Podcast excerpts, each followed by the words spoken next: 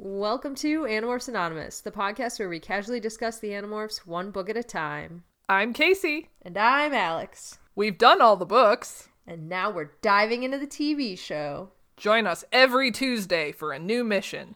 And don't worry, we promise to have you back under the two hour time limit. Maybe. Ladies and gentlemen, I have a grave announcement to make. Incredible as it may seem, both the observations of science and the evidence of our eyes lead to the inescapable assumption that those strange beings who landed in the Jersey farmlands tonight are the vanguard of an invading army. Did I tell you just uh, talking about kids led me into like a certain group of friends that I make goat jokes to? Did I tell you about the very serious message I got earlier today from Shannon? No. She messaged me and she said, There's something I've been meaning to tell you for months. And I'm like, Uh oh. Uh oh. and then she said, Marco's my favorite Animorphs character, and I'm mad at Cassie. And I said, Why? And she said, I'm driving right now, I'll tell you later. She has yet to tell me. oh my god! You can't just say something profound and then not elaborate, Shannon. It's and and she's been thinking about this for months and hasn't gotten it off her chest yet. So Wow. I'm really curious as to where this is going. I will I will keep everybody updated as I hear more. I mean, oh man, do we want to start the episode or I don't. no? Not really. Okay. We can just keep I, talking. did, I just I didn't like this one. You didn't like this one? I didn't really like this one.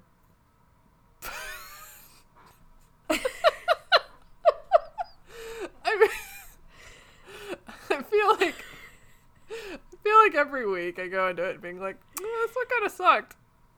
I I mean, really like this one. I feel like when we go into this, there's some episodes that's like I feel like I've had I've at least had a varying response of I hated this one, I liked this one, but I feel like I shouldn't have, or like this one was fine, I don't really like care either way. This one was just like bad. Like and it's not like, oh, I hate it because the specific thing like I don't even feel strongly enough about it to hate it. It just the writing was shitty, the dialogue once again god awful. There was plot points that were super important that like all of a sudden they're like kids can figure this out on their own. It's a hint. But then like that's never happened before. And it was a somewhat complex story that they were just getting after. There was just there was a lot happening. Ax committed crimes. He certainly did. not like acting crimes like legitimate in-world crimes he stole stuff. he stole he's a thief and he's stolen a dragon egg God, it's been a lot of Spyro talk. I want to play Spyro, but I won't. What is Spyro talk? Spyro. I feel like the camera work was like really bad. Like all of the actors looked like really like weirdly like like their makeup wasn't good this week. They all looked like weirdly like pasty or like they had caked on makeup. Like it was really weird. Even Boris like looked his skin looked like weird, like they had put too much powder on or something. It was very weird. Hmm. This is this is all very interesting because I guess this episode for me was just kind of like I don't feel very strongly about it at all. Like Okay. I wasn't overtly offended by it, but there wasn't a whole lot that I really loved about it, except for Ax, obviously, forever. But Even Ax I was really lukewarm on this week. there were a couple things about Ax that I thought were strange. Mm-hmm. Um, but you know, still still delightful. I don't know. I'll defend him until the ends of the earth. I mean, I'm I'm not saying you shouldn't defend him, and like he had moments, but like even his like funny moments for me kind of fell flat this week. Okay. I don't know, and like I I feel like the whole Tobias thing at the end should have been like a big deal, and I just didn't. Like I was like, all right, whatever. Like, eh, who cares? It's been I won't say it's been a week cuz it was really just like one major day this week that like in like the real world that made it there was like enough happening in one day for it to last like 6 months, but like Jesus. we are like one week into 2021 at this point. Yeah, it's and been- shit. One week since you looked at me, turn your head aside, so I'm angry. Five days since I laughed at you, saying you just did just No, what I you're thought you were gonna gonna do. Three days since the living room. What if we just did Barenaked Ladies, the album, for the rest of the podcast? We just sang out of order their lyrics. Sure, yeah. Because I'm pretty sure all the ones I just sang were out of order. No, no, I think I was following along. I think it's fine. God. If I put my fingers here and if I... I really don't want to talk about this. We're really just gonna sing Barenaked Ladies songs.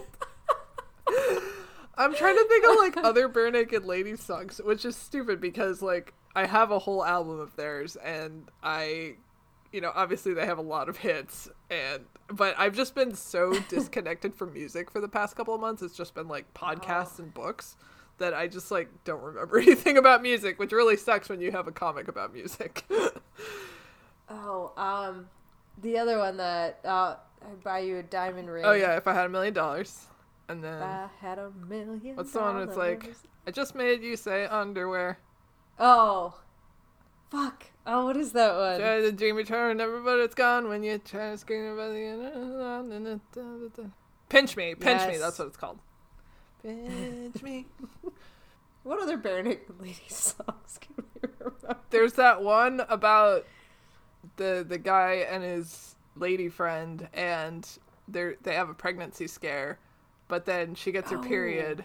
She gets her period and then they just like fuck a lot cuz she's not Yeah. pregnant. It's a great song. I remember the first time I listened to it, I was like, "What? What the fuck?" what, what is this song about? this, uh, it's wonderful. It, it's like it just feels like this is a really good segue into the TV show from the same time, same ish time period. But like, I, man, I just don't want to talk. I'm sorry. It's okay. It's not like it's offensive. It's just, it's just boring. It's it's not quite as boring as the Rachel loses her memory episode, but yeah, But at least I was like angry at that one. you were angry at that one. Like, I was kind of like, oh, this fucking sucks. This one, like, I don't. Eh, it's it's not good, but like, I don't even care enough. Yeah, maybe it's because there was a lot of Tom in it. Yeah, and that actor wasn't good. No, Like, really he- wasn't. He wasn't good before, but he really wasn't good now. Yeah. All right. We should just let's just do it. Let's just do it. Okay, let's rip off the band-aid. Do it. Okay. Am I doing it? So- You're doing it so good. Thank you. Put on a happy face. Um. So I guess this is the first of a three-parter. No. Yeah. Oh, Yep. Yep. Yep. Yep. There's more of this was coming. Part one, but I didn't realize there'd be so many. There are just so many. There's just so many. Whew. All right, let's Yep. do it. This is Face Off Part One. Face up, face down, First, attack, attack or or defend. God. All right. Um, we're in Jake's room, and Jake's sitting on his bed. He's listening to the radio, and I thought the radio announcer kind of sounded like Jake's dad. Um, but he's talking about the big game. If you asked me to pick up Jake's dad out of a lineup right now, I could not fucking do it. Really? Truly. I don't know. I just thought I was like, is Jake's dad in the room? Like, what's going on? I kind of remember his face vaguely, but like it's it's very vague. Maybe I just remember him because we're watching The Expanse right now, and he's like the president of the world in The Expanse. He's like the Oh, president That of Earth. Yeah, yeah. He's old. I keep hoping Shawn Ashmore will show up. Daddy, Daddy, what are you doing here, Daddy? Daddy, are you taking over the universe, Daddy? Daddy, are you going to war with Mars, Daddy? Uh, yeah. Well, I won't spoil the expanse for you. Okay. We're in Jake's room. He's talk the radio man is talking about the big game. And then we hear Tom's voice coming from the hallway. He's also talking about the big game. Jake peeks into the hallway. Tom and Tom, one of Tom's friends, is in there, and Jake's like, "Hey," and Tom says, "Are you going to the big game?" And Jake asks Tom if Tom is playing in the big game. Tom says he's not playing in the big game, but the sharing is setting up the rally for the big game. And Jake says, Sure, I'll go to the big game. I don't know about you, but I think there might be a big game going on in this episode. What? A big game? A big game, did you hear? A big game, you say? A game that is big? What? How big is this game? A big, big game. Wow, is it a game? It's a game, and it's big. Oh, what? Big? Uh, the audience is like, shut up. it's the dialogue was a fucking nightmare. It wasn't great. Rachel had the worst, but I'll get we'll we'll burn that bridge when we come to it. We'll burn that bridge. Uh, yeah. So then Tom and his friend go into Tom's room to do sneaky yeerk things, and Jake goes back into his room in slow motion, closes the door, and starts morphing. Then we go to the barn, and Cassie is there, and Rachel comes in looking for Jake, who apparently has the tickets to the big game, and Cassie says that she has their tickets for the big game. And Marco saunters up behind Rachel, and he says, This is going to be a great big game. Is this the same big game as before? I think it might be. It's it's a really big game. No way. That's big. Everybody's going to the big game. If they're all going, that's that's got to be a big game. Fuck! Wait, there's more. Oh, great. Ax is hanging out with Tobias, and he says he's never been to a big game. And Marco says he'll have so much fun at the big game, and Ax is gonna eat lots of popcorn. And Tobias is like, "Yeah, Ax, it'll be fun."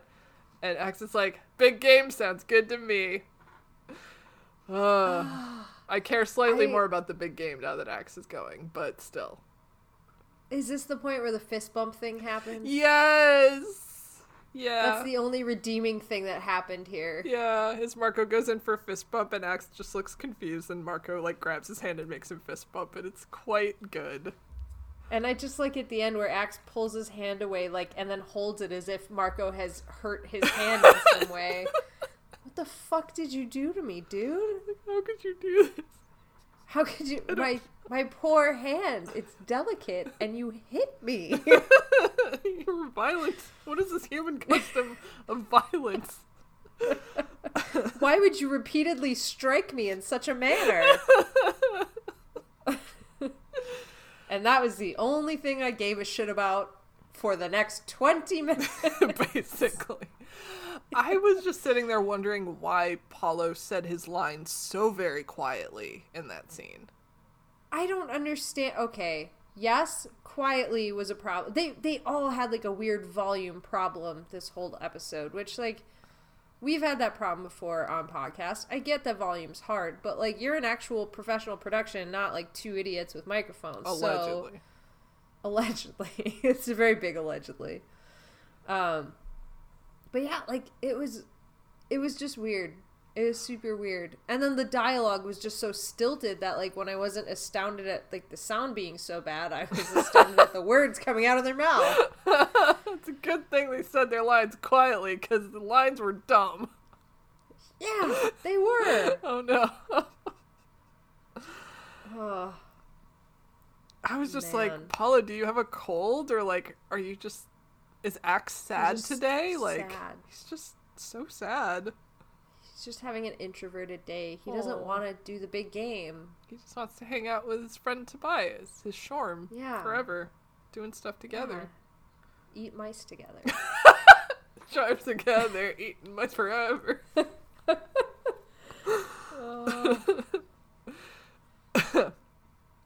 um, so Cassie tells him to stop goofing around. This is serious because the sharing is running the rally, and Rachel says that half the cheerleaders are controllers. And Marco's like, "Oh no, not the cheerleaders," and then gives a little shit-eating smile. And Rachel and Cassie roll their eyes and tell him to get over it. And then Ax is like, "Yeah, the Yeerks will have plenty of opportunity to gather new hosts." And then that's the end of that scene.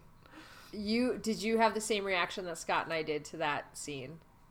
Were you waiting for Ax to turn to him and say, "Yeah, get over it"? Absolutely. And then he said other words. Yes. Okay. We were both like, "What the fuck?" I know, like when I was first writing my notes, I wrote that like Cassie and Rachel tell him to get over it, and Ax agrees. But then I had to stop and be like, but he's not really agreeing. He's just going off on a different thing.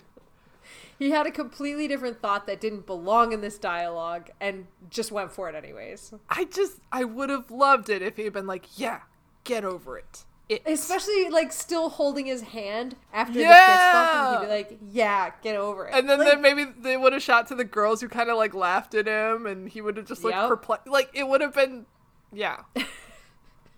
And like that's not what happened. you didn't need to add that the Yeerks were going to get more hosts because we already inferred that from the fact that they are throwing the damn thing. Like, Well, even if we didn't infer it from that, we could have waited till the next fifteen scenes where they true. Where they it out hammer loud. it into our brains if we hadn't gotten it yet. Jesus. Much like the Yeerks were force fed into controllers' brains, we were fed the line through our ears into our brains as hard as possible. Yep. We will go back to Jake's house, where Jake is now an iguana. Not a lizard, an iguana. Yeah. Um, and he's narrating for the audience sake that he has to find out the mystery of the big game and why Tom is involved, and then he complains about being an iguana. TM, the big game. The big game, TM. uh, he sneaks into Tom's room, and Tom's digging through his shit, and Tom's friend is like, What are you looking for? And Tom's like, The Andalite disc, stupid. And Jake's like, Oh my god, Tom had the disc the whole time? And Tom is like, This disc is my ticket to a big promotion. And I'm like, Why the fuck can't you find it then? If it's that important, you would have put it in a place you remembered where you put it. Yeah. No kidding. And like, if this was the books, it would have been written in a way where you're like, hey, is the teenage brain starting to affect the Yeerk? But in this show, it was like, well, that's stupid. Yeah. Yeah, you just. ugh. Whatever. I'm not sure why they made that choice. It was nonsensical. It would have been cool if it was the teenage brain affecting the Yeerk, if we had any sort of indication that the host brain affects the Yeerk equally as the Yeerk does to the host brain. But like, no, it's there's nothing like that. Nope. He just was a dumb person and put Just- thing Yeah. in a place where he couldn't find it. Yeah, his big ticket to his promotion. And like if he's had it for a while, why is he just bringing it out now? Yeah. I, Also, it was in the lab like 3 episodes ago, wasn't it? yeah, I was just trying to remember when we last saw How it. How did he get it? I think it was in the lab where the you know, Yeah. It, it doesn't make sense. It really just doesn't. it doesn't. They were like so close to unlocking the secrets. they're really, really hammering this disc thing home in this TV show. They really want to make a mountain out of the disc molehill, as it were. They're like, we gotta sell all of the toys Yeah. of this disc. But then there were never no toys materialized. None. If they made a better TV show, they could have had toys. Well, like again, the biggest opportunity would be the fucking Dracon beams, and yet somebody made the choice to make those flashlights. So like, That's so true. Oh, oh no. Jesus. Do you think that they gave the whatever the director, whatever the person, the TV show, and they were like, "Oh, by the way, there's absolutely going to be no franchise opportunities, so just like do whatever you want." and they were like, And "Okay, like- flashlights, motherfucker." flashlights, but then of course the alien disc and a goddamn yak back is what we're gonna build our hopes and dreams on.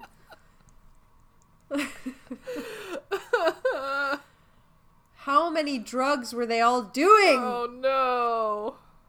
That's a very good point. I never thought about the franchising or lack thereof. Like about the only thing they made was like the the meet the cast of the Animorphs book, and that was it. I'm pretty sure. Well, they had the Transformers toys too for the kids. But those were also cheap and shitty, as I recall you mentioning, because they just right, like because they were Transformers line. Like, yeah. Yeah, they literally turned them into a different toy line because it was so wildly unsuccessful. yeah. Oh, there was a cool T Rex though. That was really big. Ooh, It might have even been like a snap sum together, but I don't remember it clearly enough to say for sure. Hmm. but they did have a T Rex. Okay. And like Ax turned into a scorpion inexplicably. because because he has a scorpion tail, I guess. I guess. They were like, just just flip it around, or just make him a scorpion. Never gets that morph ever, but just pff, have him do it. Fuck it. it's fine. It's all It's fine. all fine. Rachel never gets a lion in the books, but here we are. No. Well, But- Tom finds it finally, and Jake sneaks into Tom's backpack, and they talk about how Tom is going to be made a Visser because he made a deal with Visser 3. Friend congratulates him and calls him his Yeerk designation, and Tom's like, Don't fucking call me that here, somebody will hear you. Um, Tom picks up the backpack, the guys head out, and Jake's like, Oh shit, I'm trapped in the backpack! And then Oh no. Tom says farewell to Jake over his shoulder as they walk out of the house. And that's the opening scene. Here are the credits. Da da. By the time we got to the credits, the only thought in my head was, "Oh my god, we're gonna be talking about this for like 20 minutes. This opening sequence, and like, it was the worst. Oh. Wasn't great. wasn't the wasn't great. It wasn't the worst. It wasn't great. No, it It would have made it better. So many things. so many things I can't even tell you them all. Yes. But what specifically are you referring? to? Homer. Homer would have improved this a lot. Uh, Aw, Homer. but they wanted the iguana, and you can't have the dog and the iguana on the set at the same time. That's true, because the iguana will eat the dog. Yeah, yeah, and the production cost would just be astronomical. Mm-hmm. God, that lizard's what fifteen dollars, and the dog actor, God only knows.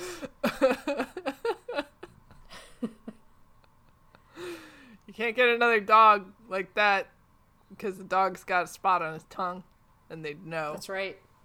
They- We'd all know. Fucking know. We'd all know. We'd be like, Andalite, Andalite, you're not real. you're, you're not a real dog You're not a real Andalite. or a dog. Or I don't know what you are. Fuck. The fuck are you? Get out of here. Sorry. It's the plot of this show. Wow. All right. I might have to rally for this one. okay. I'm dying. Okay. Much like the rally at the big game. TM, TM, TM, TM. Sorry. Uh, should we make big game T-shirts? I think we should. I went to the big game I'm of loving 1998. life at the big game. What are what are some sports T-shirts like? What are what are T-shirts that have sports slogan on them? Nike. Oh my God! Adidas. Can I build one right now? Can I tell Yeah. you the T-shirt I want right now? Okay. Play in space. So what I desperately want is I think what I want is the front of the shirt to say big game really large. Okay. Big game on the front. On the back, I want the letter D, the plus sign, and a fence. Cuz like that's a thing you did at games in the 90s, right? Defense. Oh, defense. sure, sure. It took me a minute. That's what I want. Oh You said. D. You said D plus, and I was like Disney plus. No, no, no. D plus sign picture of a white picket fence. I like that. Defense. I like that. Yeah, that's what I want. We like a pun here at Animorphs Anonymous. We endorse them. I feel like it's also just like such a, a widely used thing through multiple games. Yeah. What about offense? I haven't seen that at a game, but I'm not necessarily opposed to this. Why haven't you seen it at a game? Is it is it that most teams focus on offense and they have to focus on defense, therefore you have to shout defense at them to get them to remember that that's also a very important component to the game? I, Perhaps. okay. If I had to guess as to why we chant defense and not offense, it's because when the offense is doing their job, they're rushing the opponent's goal. And so people are just screaming excitedly. But when the other team is rushing your goal, it's the defense that appears to be failing, even if it's just because the offense is very good. Okay. Also, there's like, I mean, I'm thinking specifically hockey here, just because this is where I, my, I assume since you were saying goals. my wheelhouse is. I'm eh, there are goals in soccer goals. I- I- but we're talking about basketball. Oh, I kind of forgot that basketball was even happening. I guess you could go towards a net. I was thinking like. I mean, they didn't just say the big game. They didn't specify what sports ball they were playing. So fair Right, and I personally experienced the defense thing first at a hockey game, but I have Right. seen it done in other sports. yeah. But yeah, I mean, you have three wingers and two D, and like, you know, if there's three people rushing the net, you're not going to be shouting offense. Uh, You're going to be shouting whatever the goalie's last name is, and then like, That's true. you suck, which is another great one. Yeah, yeah, yeah, yeah, yeah. oh, I want to go to a hockey game. I hate the pandemic. The pandemic is the worst. Fuck you. Uh, do you remember? I doubt you would, but do you remember in the '90s Curtis Joseph, the goalie, No. and everybody called him Cujo because his name was Curtis Joseph? Nope. Okay, well, there was this goalie in the '90s. His name was Curtis Joseph. Everybody called him Cujo. I was watching, uh, like, uh, what do they call it? AAA hockey, like several years ago at this point, and there was a player named Curtis Joseph, and I was like, no way, that's not Cujo. And it, I don't think it was. I think it was like his son or something, because it had been Son of Cujo. decades at this point, right? and I think he was moving up or down from from college to AAA to get to the NHL or down one of the two, or maybe he'd just be stuck there forever because he bottoms out there. But anyways, the point being. I got very excited, and every time I mentioned Cujo, people were like, "I have no fucking idea who you're talking about," and I'm like, "He was huge in the '90s." And then now I'm just thinking maybe he wasn't huge in the '90s. Maybe I'm the only one that knew about Cujo. But like you were hockey savvy in the '90s, and and a lot of us I weren't was. I dropped off, but I was hockey savvy in the '90s. because you were Canadian, probably. That's a generalization only and a reason why. stereotype. It's fine. You can stereotype me. I don't give a shit. Anyways, I, I just got really excited about Cujo, and I, I just wanted to share that thought on the podcast to really shoehorn in Curtis Joseph. Do you want to read a cute, adorable hockey romance comic at some point? Because there's a cute, adorable hockey romance comic called Check Please that y'all should check out. it's really good. Check, It's real good. please. Uh, how accurate is it? Because if the rules aren't strictly followed, if I- listen, if we don't respect offsides, I'm going to immediately put down this comic. I don't know how accurate it is. Like it seems well researched anyway. Um Okay. and I mean hockey's not like the only thing that happens in it, but like it's, you know, it's kind of like a baseline. But There's so many good fucking like oh, talking about clearing the zone, face off. Oh, so playing the box. playing the box. Did you? Did I ever tell you a story about the leper hockey game? No. There was a face off in the corner what? I don't know what that means. because they were the lepers. Oh, I get it. I get it. I get it. I get it. Oh my god, we oh need God to get out of here. Speaking of face off. That's the name of this episode, Face Off Part 1. I told you, I told you this morning that recording was going to be interesting. I didn't think you meant like this though. I exactly meant like this. Oh, God. oh, fucking A. Kill my whole body. All right. um, we're, at, we're back at the fucking barn. Thank And God. the kids are talking about there's probably a new entrance to the Yeerk pool off the gym. Rachel says they need to sneak down there and destroy the Kandrona again. And they plan that Cassie and Rachel will go early to scope things out. Ax and Marco will come later. Tobias will keep watch from outside. They all get ready to go. Rachel hangs back and talks to Tobias. And she's like, We need you. We can't do any of this without you. And he's like, Thanks, Rachel. And it's very nice. Yeah, it's fine. Oh, you didn't like it? This did it didn't move me. I was really distracted by the fact that she kept approaching the bird head on and the bird was giving signals like I'm uncomfortable with this interaction. That's you're fair. not you're not uncomfortable and like I was just very distracted by That's all of that. I didn't think the lines from either of them were delivered super believably. Whoa. Whoa! Hot I take. know. I'm sorry. I don't, I don't know. I didn't think it was that great. And normally, I'd be all there for it. Like normally Yeah. I'd be I'm like, "Oh, it's all my favorite things." But like this time I was just like, "Eh, That's fair. That's fair. it's fine." well, after that, we're back at the Yeerk pool, or not? We're at the Yeerk pool for the first time since for a while. Actually, it's been a while since we've been here. I think this is a big stretch to call this the Yeerk pool with what It's- comes next. Uh, what comes next? What comes next? You've It's been kind of the Yeerk womb. Oh, oh, yeah. Well, that part of it that comes later. Um, Oh, yeah, I guess there's the video teleconference first. yeah, and some other things. Um, oh, so we're in the and Yeerk pool, flipping switches. flipping switches. Yeah. Um, Chapman is there, and he's talking to somebody about morphing sensors and the Gleet biofilters, and they've all been set to destroy people that come through that aren't Yeerks. And Chapman's like, set phasers to stun, not kill. The guy is like, but Innis 335 said, and Chapman screams like, these are his orders! And the dude backs off and goes to change the setting on the on the zap machine. which was so stupid. Like, okay, here is the like the levels of stupidity. The one, the whole like it's set to kill. Actually, just set it so the alarms blare. Yeah. Oh, okay, like weird shit one, but whatever.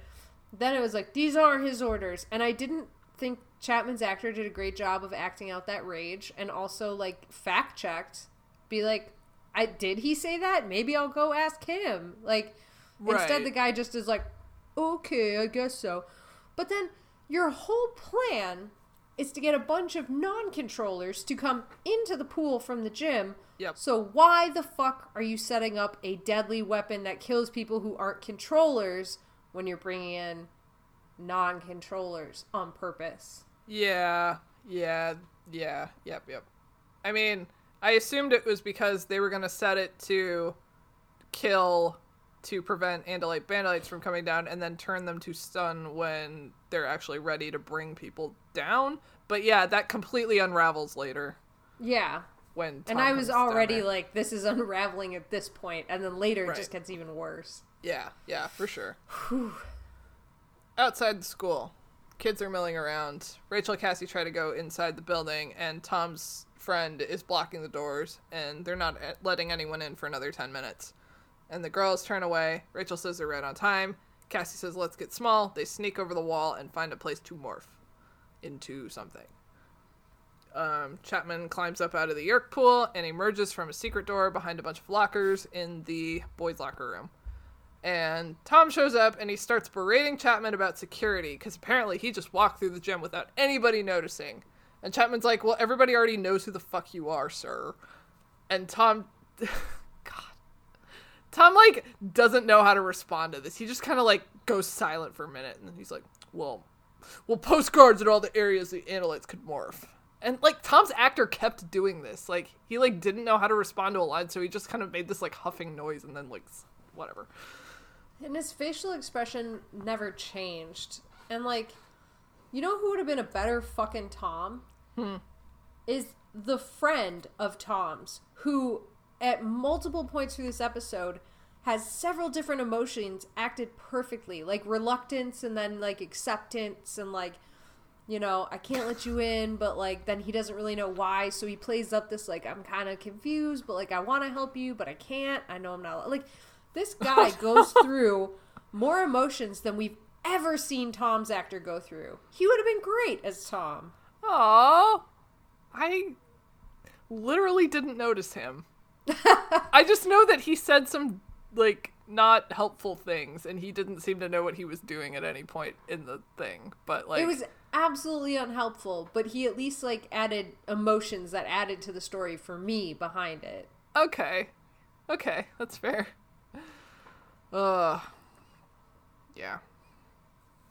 Yeah, it's rough. I think this is why this episode was rough, because it was very Tom heavy. It was so Tom heavy. Uh,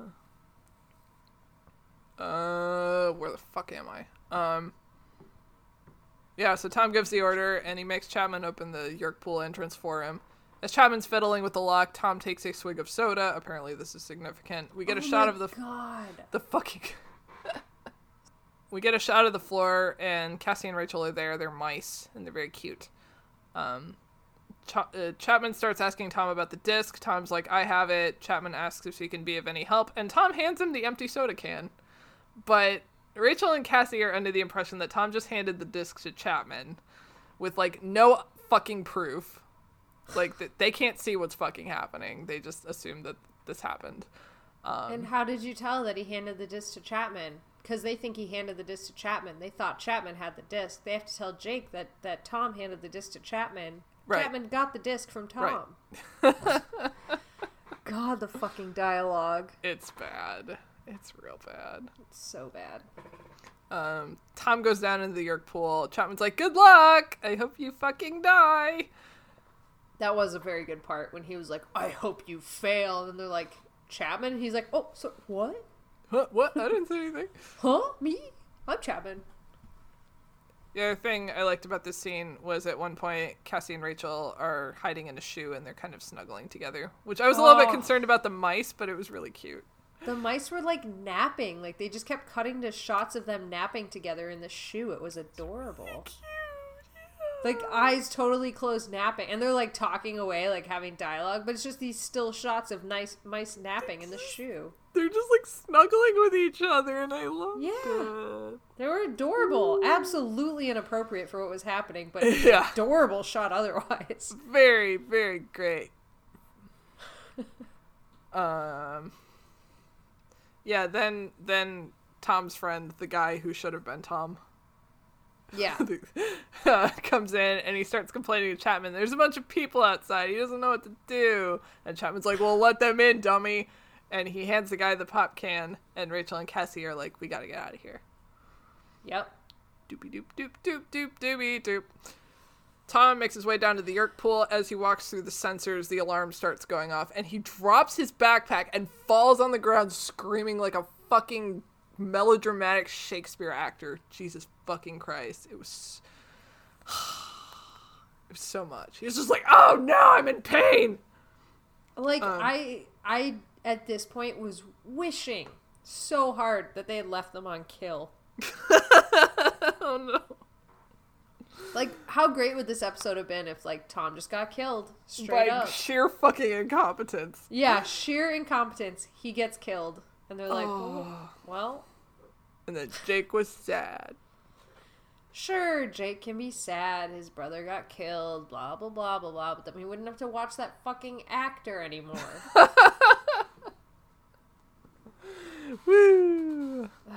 Man, Yep. I hope he doesn't listen to this podcast. I'm sorry if you if you're Tom's actor. You, just, you didn't do good, man. I'm You- sorry. Yeah, you're just getting a paycheck and probably I and I support your hustle. Get a paycheck, cash it in, call Get it a day. There's there's no need to go hard on this show at all. But Yeah. like just know I'm not gonna respect that part of this hustle. yeah, it doesn't it doesn't hold up well.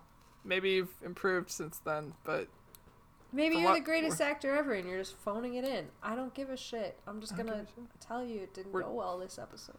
we're judging what we see, and what we saw was not good. Right. If we knew you as a person, we'd be much more supportive. Yeah, So email me at God. God, I'm dying. Uh, Uh, da, da, da, da, he's dead. Um, he tells the goons to turn the alarm off, and they do, and they're like, "Sorry, sir, we didn't know it was you." and Jake sneaks out of the backpack, and Tom starts yelling at the guy that the biofilter doesn't work. I'm a yeerk. The alarm shouldn't have gone off. And the guy's like, "Well, Chapman made us change it." And Tom grabs a lever and and and pulls it, and he's like, "Well, turn it back on to destroy." And the guy's like, "Sir, you just turned off the morphing sensor for this entire sector." And Jake's like, "Good job, idiot." And Tom tells the guy to turn it back on and turn the biofilter back on, but not when they're leading people down into the pool. No fucking shit. like, Um, at no point did they ever stop to consider that the Gleet biofilter was working. Right. And That's they also baffling. yeah. Yeah. Like they did not consider that a well-established Yeerk controller walked through but the alarm still went off. Nothing never- fishy yeah. about that. They never even questioned Tom. He's just like, I'm a yeerk. And they're like, oh, yeah, sure. Of course you are. It's like, like, what if he dropped the backpack, fell to the ground, the filter goes off, and they drag him away for questioning? It wouldn't Right. have changed a single fucking thing. Right. Yeah. Yep. But all they say as Tom walks away is he's only alive because the setting was changed. It's like you're all dumb. Also, what would have happened if it was set to kill?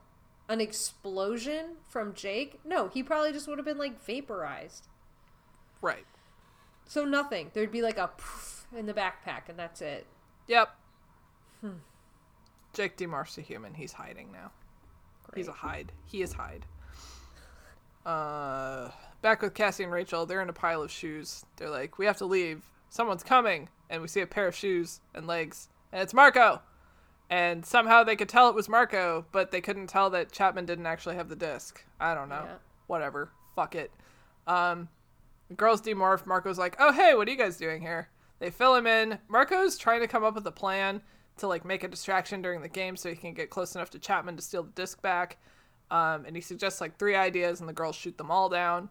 And then they eventually decide to leave their locker room before the players show up. I like the poster that says "Think before you drink." And I was just like, I think I want to drink. That's what I, I missed think. the poster because I had two major issues during this scene. All right, tell me. One was Rachel's dialogue was the most egregious error for me in this entire episode. And that was when she said, Let's get out of here before somebody comes in. Somebody's coming in! All in the same breath. No pause. How the fuck did I not absorb any of this? I don't feel like know. I just went on autopilot with this episode. Like I watched it at first and I was just like, okay, something happened to my eyeballs right now. And then as I was taking notes, Mm-hmm. I was just like finding the shortest shortcuts I could, I think. Like I, I just don't blame you for that at all. oh man. Just I do not blame you for that. But yeah, that was the happened. dialog Let's get out of here before somebody comes in. Someone's, coming in. Um, and then the next thing I noticed is that they said we got to get out of here before the team gets in here. Oh, the game has started, and you hear the whistle blow, and it's like, when did the team come in to change? because it was the school is locked. Chapman goes to the Yeerk pool. Tom asks him to reopen the door. Tom goes down the steps. Chapman tells the dude to let people in. Marco immediately walks in. Then the game is started, and it's like, wait, this is a locker room. Like, what? What is happening? Yeah. Well, not to jump the gun, but later, um, they're in the auditorium and they're like, it's the second half and we haven't found Jake. And then, like, 20 minutes later, Rachel goes to leave and the guy's like, the game's about to start. So, like, Yeah! the timeline is all fucked. Yeah. what is happening? What? Duh. Uh, I mean, fuck. I think we alluded to this a couple episodes ago and we were like, obvious. I, I think it's pretty obvious they shoot out of order, but, Yeah. like, I don't think they think. never bother to reorder it. No. Ugh. Yeah, I just yeah. I think they shot it out of order. I don't think I think they had like a brief idea for this script, but like I don't think they actually had like a final script until like day of and it was like very hastily written. And then they just kind of lost track of like when in the timeline it was. And like that's why the the timeline got fucked up. I don't know. But know. like, why is nobody watching the finished product? that's the question, isn't it? That's that is the question. I feel like that's the question of this whole TV show. Why is no one watching the finished product? Because like listen, Peter Jackson had to watch Lord of the Rings hundreds of times before mm-hmm. we ever saw it. Mm-hmm. We just need these people to go through like twice maybe. Like we're talking like an hour of your day. Right. I spend more time editing the, an episode of this podcast than they did on a fucking TV show. Absolutely. That's Like- absolutely true. Yeah. and actually, it's interesting. Um, I'm reading uh, Julie Andrews' uh, second autobiography right now, and she's talking about like, like what it was like being in Hollywood and like kind of like behind the scenes on some of the movies she did. And I didn't know this. There is someone called like a continuity person. Yeah, that keeps like the costumes and shit in check, right? Yeah, or like like if you're working with a prop and then you like they make sure you're like using the right hand to to drink out of or something. Like if it's a cup, like they make sure it's like, "Oh, but like you started with your right hand, but then you switch to your left hand. You have to do it with your right hand again for continuity's sake." I didn't know that was a thing. I thought that was really interesting. Didn't that person like hate Daniel Radcliffe because he broke too many wands on Harry Potter? I don't know. And like, okay, I'll say this too, as far as this continuity person goes, is that I will absolutely cut them some slack. Like, there is this one pretty famous scene on Glee where like that I think it was like Naya Rivera and um oh who's the girl that plays Brittany S. Pierce? Why can't I remember her name? Anyways, they were talking and like her hair was like down and then it was up and then up and then down and like as they switch Uh. the scenes you can see it switching Yeah. and like something like that it's like if you notice it you're like oh okay that's funny but like i'm I, who cares right i'm glossing over it i know it's a tv show you're not like ruining anything for me yeah. but like this the actual structure of the episode was destroyed by the continuity errors Yeah. Oh god. Ugh. Like again, if they just cared a little fucking bit. at all Eh, like if they just watched it once before it went out Yep. The other continuity I can think of is when Boromir's dying at the end of Fellowship of the Ring. When the shots of him, of Sean Bean on the ground, I think he has. I forgot which shots it was, if it, it was on Viggo or if it's on Sean, but like on one of the series of shots, he has his arm up on Viggo's shoulder, and in the other set of shots, he doesn't. And I always notice that, but that's also because I watched that movie like 60 times in a row. so, like. Well, for sure, and I know exactly which scene you're talking about Okay. too. And like that's one of those things where like it happens, you notice it, you're like, haha, gotcha. But like then you let it go because it's not that big of a deal. like, not a car driving in the background of a shire. God. Which I never actually saw, but I've heard stories. I have watched out for it uh, like so many times, and I've never been able to spot it. Uh, yeah, for sure. Oh man, I think I think that was in like a really early release of the film, and then they took it out later. So they digitally manipulated it, and They like the fucking apple. Star Wars it. They Warsed it. And uh, the apple when they throw when Aragorn throws Pippin an apple when they're having the conversation about like we've Uh-huh. had one, yes, but what about second breakfast, elevenses, lunch? Apparently, there's a grocery store sticker on the apple he throws. Really? I've never noticed. Yeah. that. Oh, why wouldn't you check that before you came? I don't know. He eats stickers all the time. He's the Charlie of Middle Earth. Why wouldn't you check that? That's like the easiest thing to do. You just peel a sticker. Yeah. I- Some intern walked in and is like, "That's not my fucking job." Oh my god. Oh. Why is that so funny? I feel like there was something else in Lord of the Rings that that also like it's oh god. I've lost it, but it's something like the apple. It's like there's I don't know. Whatever. Anyway. There's got to be so many of those things in Lord of the Rings. Like it's such a big fucking production. Yeah. Well, they didn't have anyone checking anything on this fucking show. no, they didn't. I'm They properly not. tipsy now, by the way. Good. We'll see where this takes us. Hopefully to the end. To the end. All right, The end. Tom. We're back underground with Tom Thomas. Ugh. Gross. Um, he walks into the Yeerk pool with an air of a businessman heading into the office. And some other controller tells him that Visser 3 wants an update about the fucking progress of the disc. Um, she leaves and Jake is sneaking around. Tom does some shit with the computer, and Jake sees a very ominous looking door just ahead.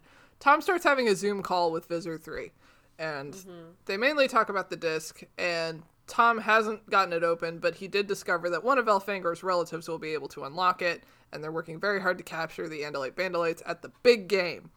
Visser 3 is like, cool, how are my babies, my super cool, awesome mutant yeerks that don't need Kandrona to survive? And Tom's like, oh, they're good. And Visser 3 is like, remember, they're very delicate and are not easily replaced. Okay, bye. And Tom's like, all right, Dad, bye. And Visser 3 signs off, and Tom enters the code to go into said room with the Yeerks. It's 5120. 5120. That's it. 8675309. Somebody, uh, the My Favorite Murder Girls, talked about that on their podcast the other day, and then they're like, you realize there's a whole generation that doesn't know what the song Jenny is, right? That's upsetting. It's very upsetting. What are the kids listening to nowadays? Well, funny you should ask. I listened to a 2020 2021 most popular songs playlist today. Okay. Um, and number one was Billie Eilish, which was great. And then it just fell apart from there. So nothing good. Okay, but like, are kids listening to modern music or are they listening to like old shit? Like, that's what I want to know. Because, like, when I was a young boy, my father took me to the city. Anyway, um, See the marching band. but I wasn't really listening to modern music. At least, like, nothing that played on like the top 40s. Really, well, that's not entirely true. But like, Mm-hmm. I don't know. I would listen to like older stuff from like the 90s. In, I feel in like the I- 2000s. Always had like a pretty good working knowledge of like at least the top 10 on the radio. Mm-hmm. Like at any given point in my life. Like even today when I was listening, I was like, I recognize all of these. But, um, I mean, I don't know what kids are listening to. I guess like whatever is popular on TikTok, right? Yeah, I don't know because it's like, oh, are the kids like actually listening to like the Beatles or something, or are they listening to like, you know, I mean, I 2010s feel like indie? Like, no, like I feel like it's still got to be kind of what's popular. I know for sure Billie Eilish is what the kids are listening to. Her at least, she's pretty ubiquitous among yeah, all of them because she is of the age and everything. But other than that, I don't know. Like, I just don't know because there's no like kind of Disney Channel like your Yeah. favorite actors going to music sort of thing right now. yeah. Shit, man, I don't know. If write in and tell us what your kids are listening to, any age. What are the teens listening to? What are the eight-year-olds listening to? I don't give a fuck. What are they? Yeah, we should uh we should those- definitely throw this out to the Discord because Yeah. Well, there's a lot of kids in there. Not kids, parents. parents, yeah. How did we start talking about this? Oh yeah, what are the kids listening to? Gotcha. Yeah, what are the kids listening to? And Tell then us. it turned into once again, let's talk about what we liked. Cause like I listened to the Beatles in high school, and that was like I didn't. forty. I hated the Beatles. I yeah, I know how you feel about the Beatles. Sorry. Listen, That being said, sorry, you go first. I was just gonna say I think the Beatles are a little overhyped, but controversial Absolutely. opinion. Absolutely, the Beatles are overhyped. It's not controversial here in the safe space. They have a great Um, legacy, but. Yes. Another, again, another person from our Discord, Maria Ann, shared a Micmac cover of it done like in their native language of Blackbird. Oh and really? Oh, Fucking incredible. did I fucking miss that? Yes, you did, and I will share it with you. Okay, thank you. Yeah, I should share it overall, like just with this Yeah, yeah, podcast, because yeah. it's fucking amazing. Yeah, yeah, that sounds awesome. It is awesome. So, anyways, that's how I feel about the Beatles. Not good.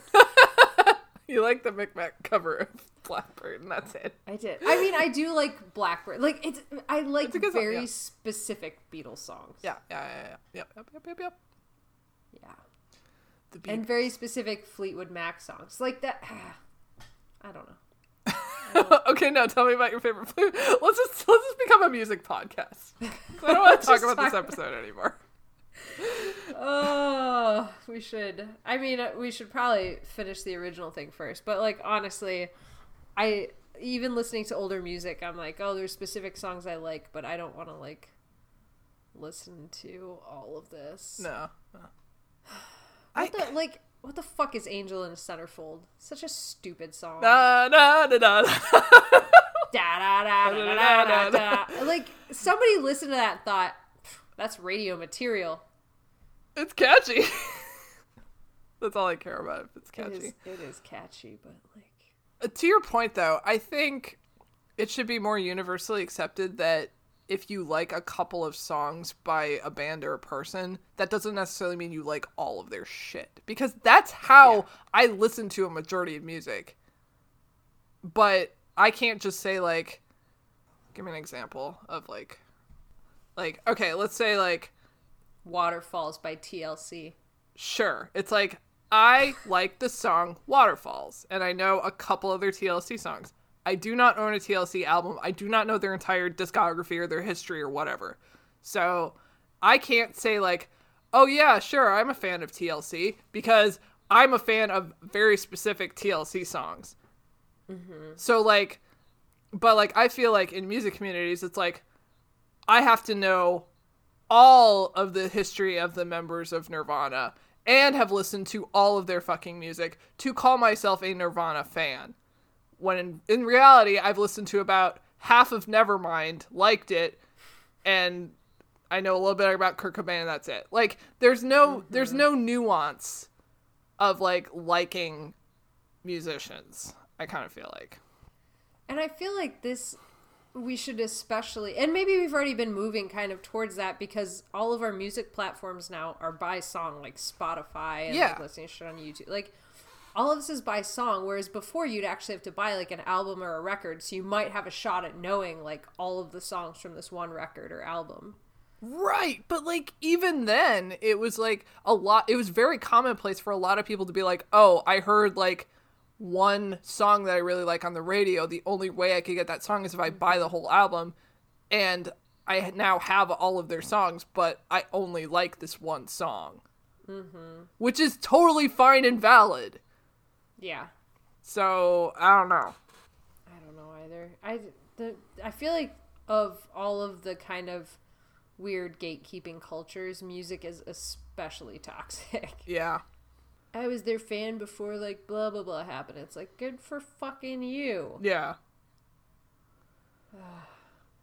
I don't know. My band sold out. It's, it's fucking business. Yeah, like oh they're shitty now that they're popular. No, they're fucking not. You just wanted to think that you're fucking cool. Fuck off. Yeah, just say like I prefer their old stuff. That's all you have to do. You don't have to like Even that sounds really fucking condescending. sir. I okay. prefer their older. I just say nothing. Just sit silently and don't ever share your opinion with anyone. That's terrible advice. I mean like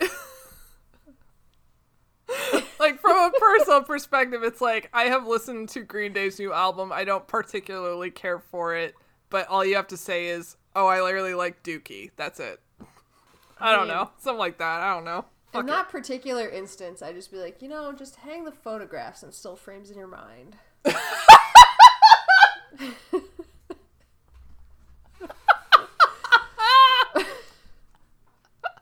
Shit. oh, got me so good. it's so good though. Shit. It's a good response for that one band. That was amazing. Oh man. Let's just, let's just leave it there. Like shit. That's the end of the episode. We'll see y'all next week.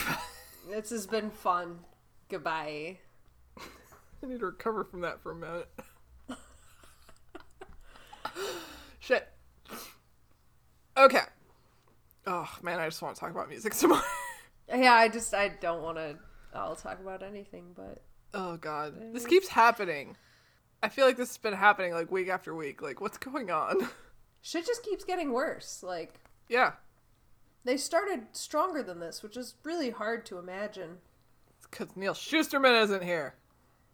Neal Shusterman, author of Vampire Weekend.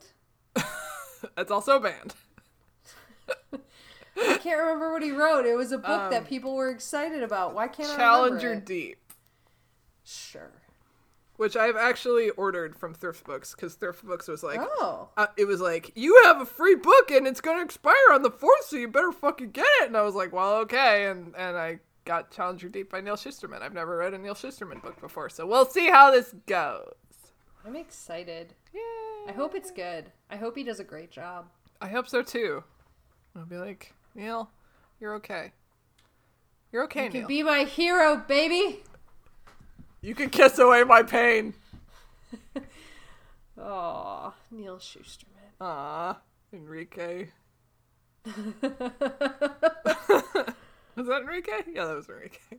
I think you're right. Oh, Stunning. This is so much more interesting than talking about the book or the the show. Honestly. I have to edit this episode. I'm sorry. Okay, let's like rush through the last bit. Okay, okay. I mean, like, we're not even at the halfway point. We're almost there. I know. Okay, okay, okay. So Jake goes into the fucking room of doom, and inside there's a bunch of like white canvas sacks, and there's like shitty Halloween cobwebs strung up, and there's lights and like alien shapes moving in these fucking egg sack things. And there's just whale noises everywhere, like echolocation, killer whale, like clicking and and that kind of vocalization's playing over. Um, oh no, sorry, Jake's not going in here. Tom's going in here. Jake doesn't go in Oh. here yet. Sorry, Right. I fucked it up. It's fine. No one cares. Um, Tom starts fucking monologuing to the Bebe Yeerks, and it's very melodramatic and stupid. And the basic gist is that he's going to get them all host bodies, and they're going to take over the world, and he's got to go regenerate because, unlike them, he still needs the Kandrona. Okay, then we have the commercial break. Blah blah blah. Head on applied directly to the forehead. Um, and oh my god, we are finally here. We are finally at the big game, and it is neither big nor a game. It is one team doing layups. Scott saw it, and first of all, he was like, "Ooh, dunks! Ooh, dunks!" Then he's like, "Oh my god, there's only like ten people at this game." Straight up. Like the fucking radio was talking about this game. I was like, fuck yeah, it's gonna be like a really big deal. And it was not. It was Nope. like, we're gonna go watch one team scrimmage with each other. only one of them even had their names on the back of the the fucking jerseys. Yep, and they and they never got a shot like straight on of the court. It was either like close up on the baskets or shots of the crowd. Yeah, They did not want to admit that they could not get two teams to pretend to fucking fight each other. which, by the way, is like ten people tops. Yeah. Yeah. Ugh. God, it was yeah. I see you. I see you, Animorphs TV show. yeah. Um, this is when Rachel reports that it's the second half. They haven't found Jake yet. Um, Chapman comes walking by, and the kids try to figure out what they should do with him. And Chapman walks back the way he came. He passes by Ax, who is carrying two solo cups. And Ax is like, Marco, you were right. This is amazing. Everyone is so excited. I got Rachel and Cassie some drinks. And he hands them over. And Marco's like, How did you pay for those, Ax? And Ax is like, We're supposed to pay for these? And everyone's kind of laughing at him, like, Silly Ax, you can't just steal shit. And Marco good naturedly says he'll go take care of it. As he leaves, Ax points to one of the cups and then he points to Rachel and he says, This one is for you. And then he leaves with Marco. Cassie and Rachel look at each other and then they switch cups. And I fucking loved that. This was the highlight of the episode for me. That's Scott started screaming at me at this point, and he kept saying, "What does this mean? What is the point of this? Why did this happen?" And I was like, I assume it was because he was just being nice and like in his like not knowing about Earth was trying to be like, "This one specifically I got for you." And then the girls did a funny thing. But then I brought up, oh, it's because he poisoned it. And then Scott started screaming at me about, like, why would he want to poison Rachel and why would they be fine with Cassie dying instead if she got to drink the poison oh cup and they knew it was poison? Like, it turned into this whole thing. And I'm like, okay, stop. Like, I can't, I can't play in this space with you. I don't. it was just a, a comedic joke. Just let it go, and then there it just it went on. Wow, for- he really read into that, didn't he? he really got into it. It was like a full three minute conversation, and then finally, I'm like, I can't do this anymore. Like, I can't do this with you. I just took it as like this was something that Paulo ad libbed, and then the girls were like, "Oh, okay, he's doing a bit," and then they did a bit, and that was yeah, it. exactly. And this was not two planned bits. or encouraged by the directors. They were just like, "Oh, that's cute. Like, yeah, we'll put that in the." See, the actors are doing all the hard work here. Fucking writers. Or maybe this was inexplicably in the script. Maybe. That's really hard to believe, though, with the other shit happening. I don't know. I liked it. I thought it was cute. I liked it a lot. I just I didn't like the ensuing third degree I had to fucking live through. Fucking. Jeez. Uh, I don't know. Maybe we should go on the attack as far as like hunting down and finding who is responsible for this show. Yeah, because this passive like honeypot business we've got going on is not playing out for us. Yeah. We need to like get the full story. We need to We need to pull a heist. a heist of information. well, we'll get to the end of this mystery someday. I mean, I guess. It is on that day the podcast will finally come to its naturally drawn conclusion. and we cannot end this quest until we get there. God. All right. Uh, we're back in the Yeerk pool. Tom packs up his shit, leaves, and Jake sneaks into the room with the mutant Yeerks, and he marvels at how fucked the human race is. And I feel that. Yeah. Uh, and then we're back at the game, and we get a panning shot of the cheerleaders, and we see Ax walking by with two more cups, and he just looks very delighted about these about these girls and these games. You know, he's covering all his bases, sports and girls. Um, he is distracted, and he runs into Chapman, and Ax looks panicked for a minute, and then he like I think he spits soda all over Chapman's jacket. And I thought he just like drops the cup a second time somehow. I don't know. I thought he like leaned forward and actually like spit on him, but it was unclear. Anyway, some liquid ends up on Chapman's jacket, and Chapman just like stares at him for a second. And the Animorphs are like, "Oh shit, what's going on over there?" And Chapman's like, "What the fuck? Look at my jacket!" And Ax is like, "Oh, sorry, sir. Let me help you take it off." And he tries to rip the jacket off of Chapman, and he does it like three different times before Marco finally comes over and pulls Ax off of him yeah. it just like once or twice would have been sufficient, but it just keeps Once, going. once would have been sufficient. Uh, although my favorite part about the whole thing was watching the extras that were sitting just behind them, like watch this go down, and they all just it. have these like vague smiles on their faces. Like what the yeah, fuck? that that was also my favorite part. Oh, that was great.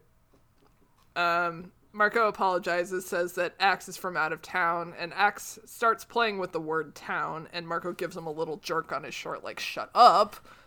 Um, and Chapman stares, and then he leaves in disgust, and Marco's like, what the fuck did you just do? And my other favorite part about this was as Chapman's walking away, we see the cheerleaders, and they're cheering, but you can tell they're very much losing steam. They're like, "Yay, go! Huzzah! We're so excited to be here." My favorite part about that was that their chant was "Go team, go team, go team, mm-hmm. go team," and that was it. Go unspecified team for unspecified school. They couldn't even put in the effort to come up with like a name or something. Yeah. God, just the show is just what the fuck? Did they have one day to shoot each episode? I think that it would have been better quality had they had an entire day to shoot each episode. It must have been like two hours per episode. And they're like, oh, whatever shit we can get out, let's do it. Honestly, that's the only acceptable answer I would take. Is if they really only had two hours to shoot each episode. But I know that's not the case because that would be insane. Maybe that is the case. Maybe we'll it track is. down the information. Yeah, we'll hunt it down someday. Yeah. All right. Figure it out. Um, back with Jake, he's staring up at the Yeerk egg sacks or whatever. And then he like sidles down one of them, pulls a knife out of nowhere, cuts open the bottom of it, and all of this orange goo and yeerks start pouring out of this sack. And then there's a dramatic increase in the whale noises, and Jake clutches his head and starts screaming in agony along with them. Yeah. I, I don't know if my favorite part was the fact that Jake suddenly became Knife Boy or this immediate following part where it cuts to Tom being like, The scream of my warrior children. the song of my people, music to my Yeah. ears. They're screaming in distress, and he's like, Ah, yes. They're mad about something. Their victory warrior screams. Yeah. Oh. Fucking Tom. He's fucking delusional in this. And then Fucking Tom. and then there, there's like some other controllers. It's like, what are they fucking yelling about? Like, let's actually do something about this. Right. And then Tom's like, No, I must get my snack first. I need to be regenerated. Make sure my host body doesn't try to escape. Wink, wink, nudge, nudge. And then his host body tries to escape for maybe two seconds and then What? gives up. Yeah, immediately gives up. Ugh. Yeah. And as they're dragging him away, Chapman comes down, steals the disc, and then leaves. and then puts it outside a fucking window. He does! Oh my Like- god. I'm watching this happen and I'm like, even if you didn't know about the Andalites, why Why would you put it there? why, Why Delilah? Why? Wow, that's an obscure music pull right there. oh my god. I've never met a more impossible girl. I could see this girl was no good for me. but as she betrayed me, I watched. I went out of my mind. Everybody betray me. I'm fed up with this world. Oh, hi, Mark. Oh, hi, Mark. I did not hit her. I did not. oh, God. All right. Um, Ax tells everybody that Chapman doesn't have the disc. He checked all his pockets. And they're like, I guess Tom still has it. And it's like, we didn't need to have this subplot. You didn't even need to have that subplot at all. Uh, if someone had just fucking checked to make sure that's actually what happened in the locker room, but they didn't. They just assumed things. Or just don't even bring it up. Yeah, that too. There is no need. There's no need. There's none. uh, they flounder about what to do. Ax says they should ask Prince Jake, but they can't find him, and they all split up to go look for him. God, at this point, I'm one step closer to the edge, and I'm about to Need a little room to break. oh god, I'll never not see Thomas the Tank Engine when I think of that song. Same. Shut up when I'm talking to you. Shut up. Shut up! Shut up. Oh, I love it. that the bum bum bum. She's as cold as dun, Guitar scream kicking. Megatron or whatever it was. Yeah, exactly. And then the the cassette player disc popping out of the. bum, bum, bum. Okay, I'm so sorry. All right. Ooh, I love it. Believe me, I'd rather be talking about all of this. Same. Okay. Um, the controllers are looking around in the mutant Yeerk room, and Jake decides to hide in the floor grate. And the controllers start bitching about how the Yeerks are very sensitive to temperature changes and they'll never survive global warming and they suck. Um, one of them drops the flashlight on top of Jake's face. It's a fucking miracle they didn't see him. Um, They absolutely saw him and chose to ignore. him. yeah, exactly. It was a Marco's mom situation all, all over again. Marco's mom has got it it going going on. Sorry. All I want, and I've waited for so long. Okay, okay. Um, controllers leave the room, and one of them stands outside to guard the room. Maybe this will pay off in the next episode. We don't know. Uh, duh, duh, duh. Outside the school, this is when Chapman opens the window, puts the disc on the windowsill for safekeeping, I guess. I don't know. This is the dumbest fucking spot to hide it. I agree. don't know why. But it is very convenient for Tobias to grab it. And then I th- and then stupid me, I thought, "Oh, he's putting the disc on the ledge." And Tobias is gonna grab it, and then Tobias is gonna get all fucked up, and that was Chapman's plan all along. But no, that didn't happen. Chapman was just stupid and left it on a windowsill. Mm-hmm. Um. Anyway, Tobias grabs a disc and he's airborne for only a couple seconds, and then he starts to lose control and falls to the ground, dropping it. And Rachel's trying to leave the building. She's being harassed by Tom's buddy. That's when he says the game is about to start, and I'm fucking confused. Um, Yep. She lies and says she has to go give a friend a ticket or some shit, and he lets her go, tells her to come back. All right, back. Um, to, And Scott yelled, "The sign says no re-entry." right there. but Rachel is um the exception, I guess. I guess. I don't know. Fuck it. This is where I came up with the whole subplot because she's like, I have to go give my friend a ticket. And he looked at her with this, like, withering, like, oh, come on, don't make me make an exception, but, like, okay, fine. And, Oh. like, he was just acting the shit out of it. And I was like, oh, this guy has a crush on Rachel. Let's see how this plays out. At least I was very glad that Rachel didn't have to like really turn on the charm and like use her womanly wiles to like sway this guy because I would have thrown the fuck up. Yeah, agreed. Because we all know Rachel is beautiful and powerful, but she, I don't think she would do that. She would absolutely Yeah, don't do that. She'd be like, get out of the way or or I'll punch She'd you. be like, I'll fucking gut you like a carp. yeah, that, that one. Yep. Fucking love her. Um, me too. Yep. Uh, Tobias is collapsed on the ground. The disc has started to do shit. Um, Tobias is having flashbacks about morphing from hawk to human. Rachel comes out of the gym. She's calling for him. We cut back to Tobias, and he is now Christopher, Christopher, Christopher, Christopher!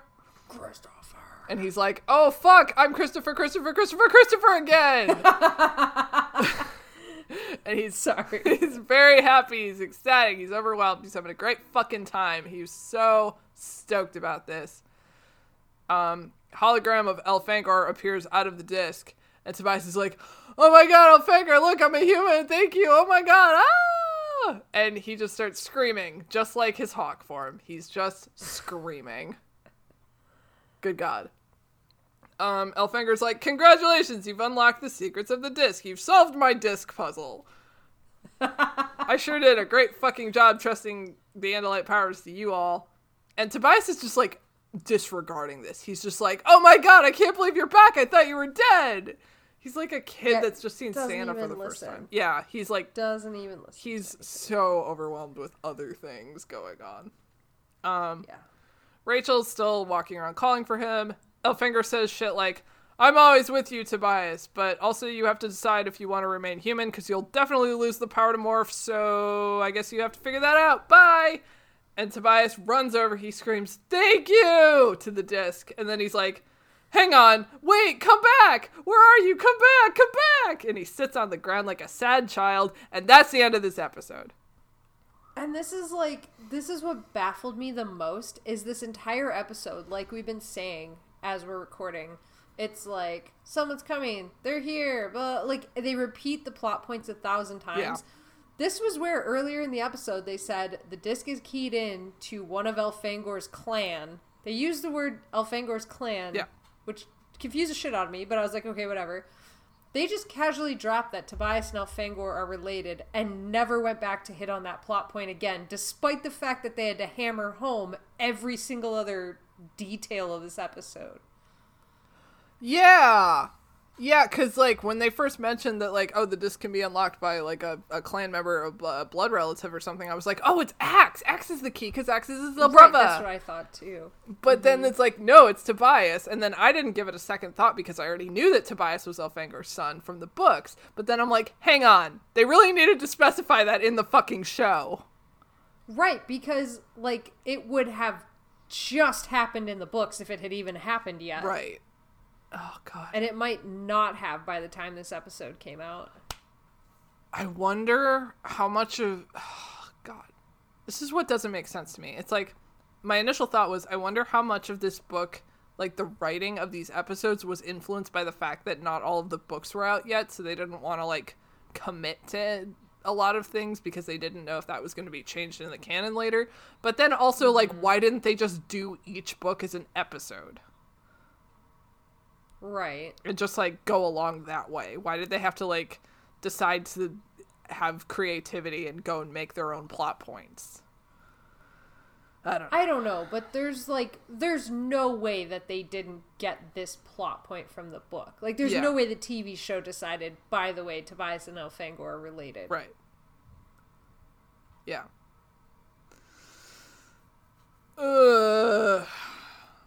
Well, I mean, so the only thing that I liked about this, like, Tobias gets his morphing powers back from the disc instead of the Ellimist was that, like, maybe I thought we would see more of Christopher, Christopher, Christopher, Christopher moving forward, which is always good, but It did just occur to me the Andalite Chronicles would have been out by now, so we actually did know this already. That's my bad. okay, fair enough.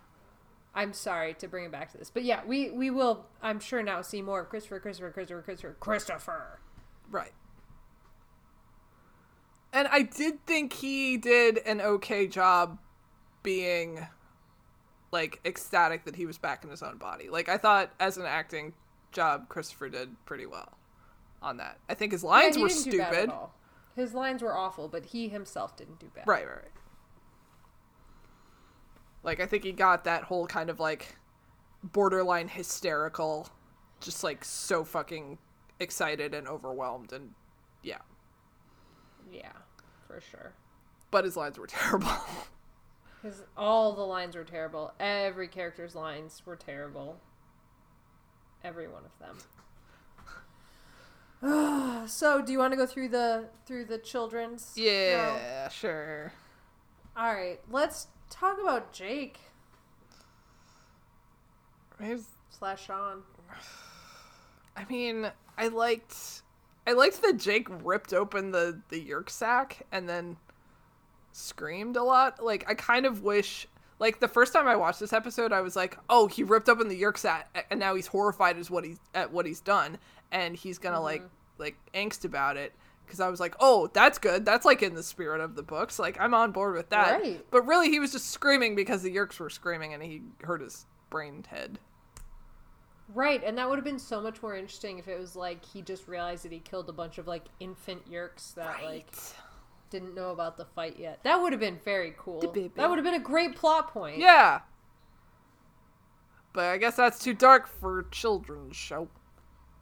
I feel like because of them just being basically gooey slugs, like they could have gotten away with this if they Yeah. had have thought of it. Yeah.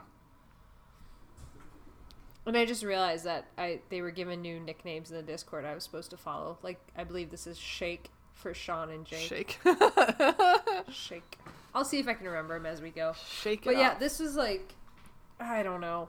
I I feel like this Jake point could have been its own episode, like its own standalone oh, episode, sure. and it was barely a footnote on the big game TM. the big game. The real character in this show was the big game. Except it was a fucking Was lie. It was such a fucking lie. That was the biggest disappointment is how not big the game was. Yeah. Christ. But what was especially delightful was just watching the clearly younger Shawn Ashmore outact Tom's actor a million to Oh one. my god. that was delightful. Ancient Tom. Ancient Tom and little Shawn Ashmore running fucking laps around him. So good job, Shawn. Good job. Five Shawn. for me. Shawn did great. Great. All right, uh, Rachel Brooke Rook. Rook. I don't know. I honestly, I mean, I'm gonna give them fives because this is Rachel 'Cause Brooke, favorites, but yeah. because favorites, and I play favorites. But like the goddamn dialogue was so fucking bad. I hated everything she said. Yeah. She didn't have a good moment in this episode. She didn't do anything. No, she didn't. She didn't do anything except say bad dialogue Yeah, and shoot down all of everyone's ideas. for no reason. She's absolutely the first person that would say, "I'm gonna spill a drink on him and steal his jacket." She's gonna be like, "Abso-fucking-lutely, I'll be right there with you." I don't. Yeah, I'll I'll be there to wrestle him to the ground if he doesn't fucking do what we want. Yeah. exactly. God, And there was none of that. disaster. So I'm giving them fives, but I don't mean it. It's not their fault the dialogue was bad. no, but like just God. Yep. Did you give a rating or did you I- just refraining? I, I don't I don't know. I don't even know. All right. Uh, Christopher, Christopher, Christopher, Christopher slash Tobias, which I believe the name for this one was Bird. Bird. I don't know, man. He's just a bird. Just a bird. I mean, it was fine. Again, like I said, I liked. You know, I thought he did a pretty good job at the end acting, even though his lines were really stupid. Yeah. Christopher, Christopher, Christopher, Christopher, Christopher did a great job of shaving before his big human debut. Oh. He had no five o'clock shadow this time. Good job. Great job shaving. Good job. He didn't have any awkward props to make everyone realize how tall and big he was. and how big his like a tiny were. sack lunch with nothing in it. A soft paper bag. Made of fabric. Uh, Yeah, it's fine. The bird was great. yeah, Bird was great. Uh, okay, let's talk about Nadia Cassie, whose name was What? Nassie, maybe. Nasty. I don't really know. That one I made up. That, that, I guess that works. Um, yeah, I kind of feel like she was in the same boat as Rachel. She was there and she suffered some bad dialogue and she did fine Yep. as an actress, but I don't know. Honestly, I think she did better than than Rachel did, and that maybe that's just because she just had less bad dialogue to have to get through. There, So okay, there was a moment where they were standing around and they were like, Ax, you can't just steal stuff. You have to pay for stuff here. And she was sitting there, like, trying not to die from laughter. And I did like that. Like, I feel like, and I could be reading into this, I feel like whenever Paula's on set, she just, like, busts into giggles. Like, that's the impression that I get. I hope that's the truth. So, yeah. That's all I have to say. Okay, so fives, I guess. Again, I mean, yeah, I mean, they all get fives. They're, why not? They all get fives. They're all great. yeah. All right, let's talk about Boris slash Marco, which I think was Barco. Bark. Puppy. Puppers. I mean, he was he was just fine. He's he's just he's great. It's great. He's fine. He's just a good, good boy. He's just a good good boy.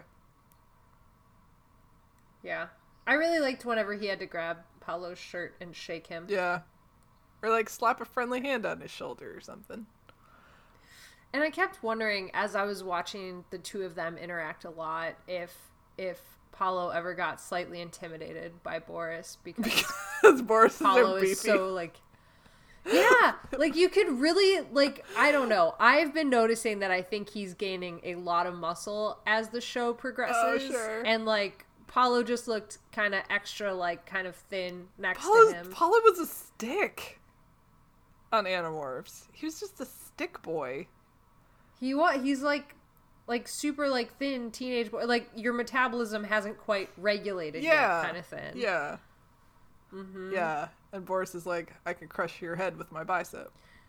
Boris is literally like, I am fucking gaining muscle. It's gain season, Yeah. my friends. Yeah, they're making they're giving me all these baggy jackets to, to hide my sick gains. Right, but then like you just see him like do something, and you'll just like the fabric will conform somehow, and you're like, holy shit, he's gained even more muscle mass. How is this possible? Oh Fucking ready to rage. he like brushes against a door frame and just like knocks all the plaster off.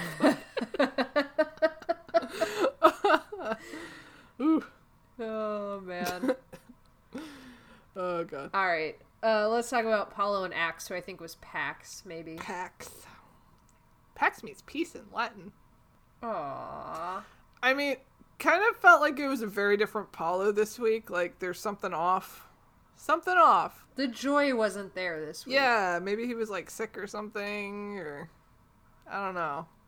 Yeah. Or they told him to tone it down and he was being vindictive. that's the greatest crime if they tell him to tone it down. And be like, Polly, you're too good. You're t- you're, you just steal scenery because you're so Yes. fucking great and funny and amazing. You gotta tone it down, man. Absolutely. I will punch them. That's a crime. A fucking travesty. Your crime is that you're too good. That is his true crime, is that he is too good at being Ax. Criminal mastermind. a master of disguise. The king of thieves, but for playing Ax. Oh shit. Uh, I mean, obviously, I still loved him. Obviously, yeah, me too. I would die for him. Yeah, same. I would get brutally injured for him. Would you jump on a grenade for him? Get hit by a train for him. Yeah. Would you do anything for him? Oh, whoa. And thus concludes the musical episode of Animorphs Anonymous. There's so much music in here. I'm so sorry. no, it was great. Oh god. I'm wrapping it up. All right. This is the crescendo.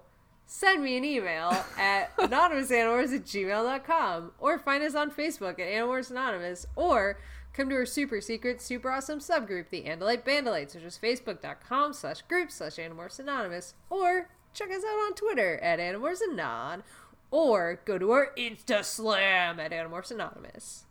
Those are all the places that I know of. all the places that we are, except we're also on a Discord server, and we talk to each other and Animorphs fans, and share pictures of our pets, and share music that we like, and share what X Men we are based on someone's Twitter assessment of our favorite X Men character. Um, Yes, absolutely. and that's how I found out that even though Rogue and Gambit are both my favorites, it's actually Gambit according to this Twitter person who I don't know. I just love it. because I don't like Twitter and apparently you have to like Twitter to have Rogue be your favorite oh. and I don't like it. You're not depressed bisexual enough. Yeah, it's true. I'm also not a repressed bisexual, unfortunately. Repressed or depressed? I forgot what it was. Did I don't know. What did they say? thought it was I don't remember. It could be depressed. I may be misremembering it. Okay, whatever. Anyway, we have an X Men channel on our Animorphs Anonymous Discord server. We also talk about Animorphs. So don't be like, oh, this is just like a weird place to talk about X Men and things that aren't Animorphs, because we do talk about Animorphs. Don't at me. Let's just plug our X Men on our Animorphs podcast. So, anyways, if you like X Men, which is not something we talked about on this podcast, come join our Discord. Um, you can get the link to this Discord server uh, if you hit us up on any of our socials or email us, and we will let you join. Sometimes we throw it up in the Andalite Bandalites page just for giggles and shits. So keep an eye out. Keep your ears open. Now, keep your ears open. Uh, so, what if I listen to all of that? And the thing that interested me the most was that we talk about comic books. Do you have like something related to that that I can grasp onto? I actually really do. And since we also talked about music a lot in this episode, this comic in question is also very, very music based. Um, so if you like either or both of those things, or if you don't like them, but I'm going to ask you anyway to go read my brand new free comic. It's not brand new. It's brand new to me. please read my my comic that I make and draw. It is called B-Side You. You can go check that out at b s i d e y o u comic.com. If you don't want to read it for free, you can go to my Patreon and give me a couple dollars and see early pages and work in progress pages. And you can go look at that at patreon.com slash KCD Studios. Yes, and I suggest you become a patron because then you get delightful pages that say things like "We're all on a bench," and like you just can't you just can't get that content for free anywhere else. That's what they come here for. it's for That's me what- pointing out what's happening what in the page. the people going. That's what the people want to Great know. sales pitch. Pay me dollars so that you can watch me point out what's happening in the page, but in text form. Oh, but I can watch you point out what's happening to the page 105 days in advance. true. And that's the real That's true. silver lining. Months early. Months in advance. Oh my god. Okay. I don't want to do any of this. I would rather go learn about a boy who is super and listen to Alex and a couple other dudes talk about him. How do I get this content? Oh, well, I have news for you. Uh, it's actually been going on since like 2014, so it's not new news, but it is some sort of news. We've advertised both And of our things as brand new, but neither of them are brand Yeah, brand new podcast from Cadmus to Crisis is is brand new as of 2014.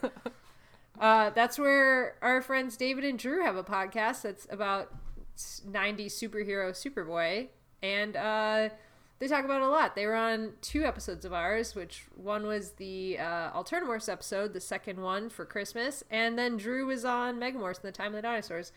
And uh, they somehow invited me to be an accidental third host on their podcast, so I get to do voices.